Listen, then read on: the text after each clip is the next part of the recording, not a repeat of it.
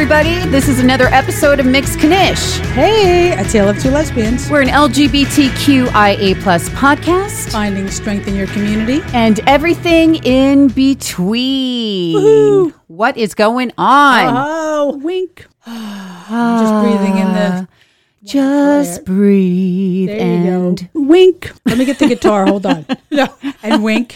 I'm not getting the guitar. No, I am not touching the guitar. I have not played guitar in so long. Me either. I said it to somebody recently, but I'm going to do it. Yeah, and it's so funny because I keep it out. What? Yvonne. What is that? Is that the chair? I didn't oil my ass.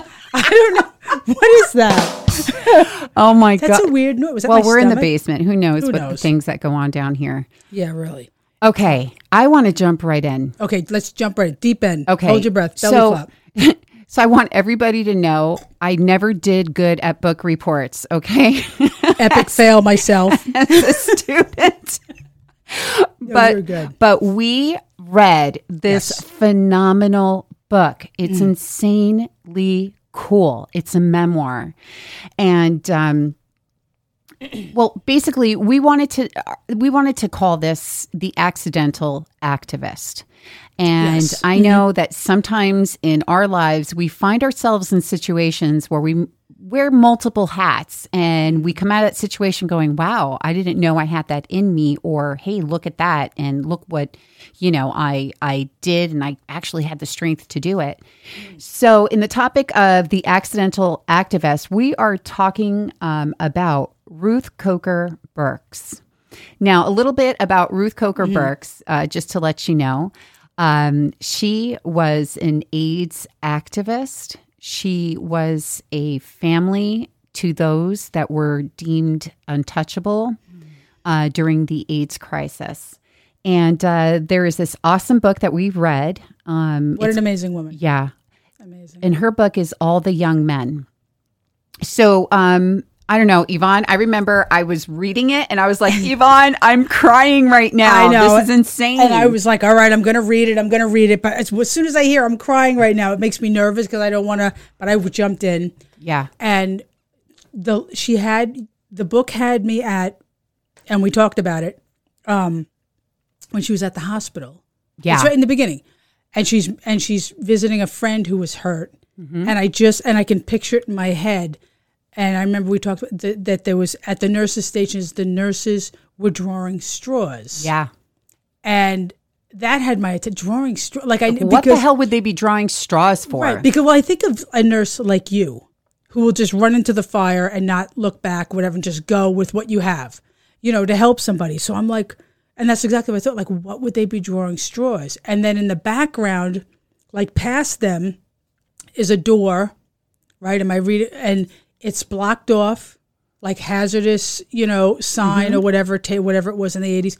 And like I pictured old cafeteria school trays. Yeah.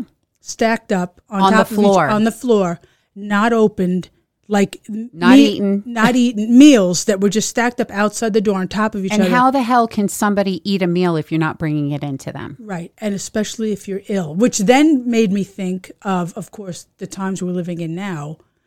Of COVID, of people that, are so ill, like we would never do that today. Like we have our people, our first responders that are going in, it just pictured, like nobody's drawing straws now. I mean, I'm sure everybody has that fear, but just in this book, at just the nurses' station, like the panic that they had of drawing straws of like, who was going to go to that room? Yeah. Who was the poor soul who lost? And was going to the lottery. To that room where that ill person was, who couldn't even, doesn't even know what day it is, can't even like open their eyes, and that's what had me in that book. I was like, oh my God. Yes. And this woman is just, she's there and she sees this and she's like, you know what, something has to be like, what's going on? Yeah. And I think you and I would have probably been like, what is definitely you. And I probably, just like, what do you, somebody's in there and like they haven't eaten and what? It was amazing. So then I said, all right, I have to read further. Oh yeah. And I had the same feeling.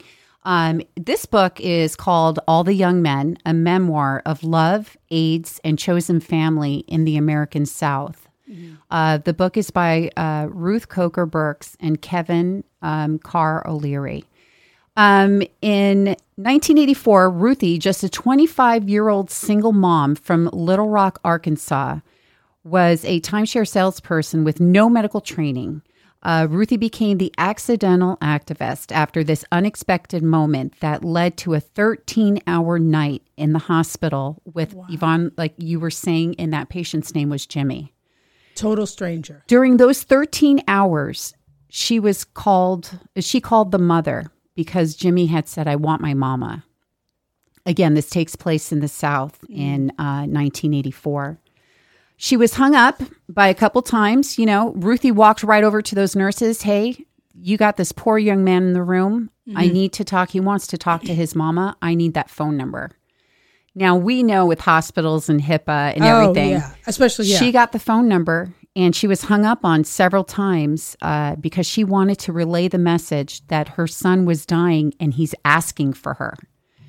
So even though she got hung up on several times, the book goes on to say that Ruth, which they all refer to her as Ruthie, she's like, "I hung up that phone and I just got my coin." Okay, payphone, right? Yeah, yeah. She called, and while dialing, she was huffing and puffing and cursing. And she's like, this is not going to happen. Mind you, throughout this book, there was this little theme in my head because I'm like, this reminds me of like a movie. And... I'm not saying that this is in parallel, but the character, which is a real life person, there was a movie with Sandra Bullock, and she played like a football, like mom who... Blindside? Yes. I do like this, that movie. And, you know, her hair was done. So Ruthie says in this book, "My hair was done, my red lipstick, I had my red nails and my high heels on." And the nurses could hear me. When they heard, she goes, "And I would stomp on that floor with my heels to make sure, like, I am coming. I'm going to be a presence who's noticed." So when, so that's a side note. So now I'm all fired up. No. I love Ruthie, man. No, but that's how I pictured it. Yes. Like, she's just storming there. Now, I mean... Because now she's on a mission. Yeah. And now I'm sure the nurses fear her, they hate her. That's how they started. And then, you know, she was called like this crazy woman. Oh yeah. And so she goes, 13 hours she spends with Jimmy. Yes. Right? Gets hung up by the mother. Mm-hmm. But she goes in the room. She goes through all the caution tape, pushes, and she questions the nurses why his meals are on the floor. I wouldn't even do that to my own animals, like, you know, and they're covered. So the man hasn't eaten in days. Yep. And I think what was she was just talking to him, or she just held his hand.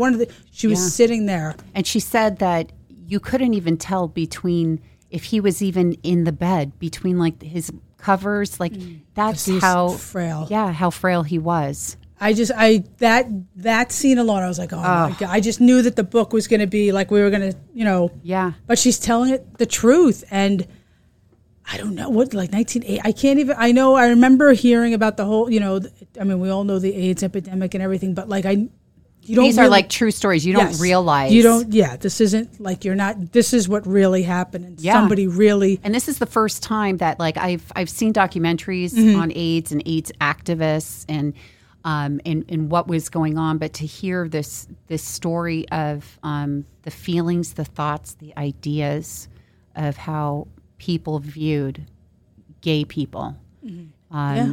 It was really eye-opening for me to read. And I just want to say also, not that I'm going to spoil anything, but she never contracted anything, you know, because this was all new too. They didn't know, you know, they just thought it was the air. They thought, you know, they didn't know how. So, but she went in there. Yeah. I mean, now you think without a mask or anything. Mask, no gloves, they're like, "What are you doing?" And went in there. You know, because there was a human being that needed help. Yes. Yeah. Hands down. And how amazing is that? But listen to how, like, I want those of you who are listening, just listen to, like, what the parents thought and so forth. Because after Ruthie calls Jimmy's mother on the phone after calling, stating, "You hung up on me again," and said... This is what Ruthie says. "I swear to Almighty God that if you hang up on me again, I will ask your Jimmy where he's from, and I will put his obituary in your town paper with the cause of death. And then she got the mother's attention. Wow. So what I like about Ruthie, she was able to turn things back and say, you want to play this way? Well, here, I'm going to do this if you don't answer. And how dare the mother? Well, that just shows you the relationship right then and there. And that's how it was. Jimmy's mother responded, "My son is already dead. My son died when he was gay." Yeah. So a few weeks after Jimmy died, a nun from the Catholic hospital in her hometown of Hot Springs called. They had an AIDS patient and were not equipped, quote unquote, to deal with this. So again, Ruthie, she sat down with this man whose name was Ronald until he died. And, you know, Ruthie had said something really interesting in this book, Yvonne, that I wanted to tell you that really, like the points that really touched me is basically this is what Ruthie says. "Sitting with them, I saw a river. I felt like I was taking these young men in my arms and carrying them across the river to the other side. And then I turned around and I was back on land, standing at the water's edge. I would get up, close their eyes, close their mouths, brush their hair, straighten them up in bed, and give them dignity." Wow. How powerful is that? Oh, my gosh. Dignity. That's, yeah. And that was Ruthie, the accidental activist. She saw how these young men were being treated so unhumanely, and she wanted to put the humanity, love, and these people became her family.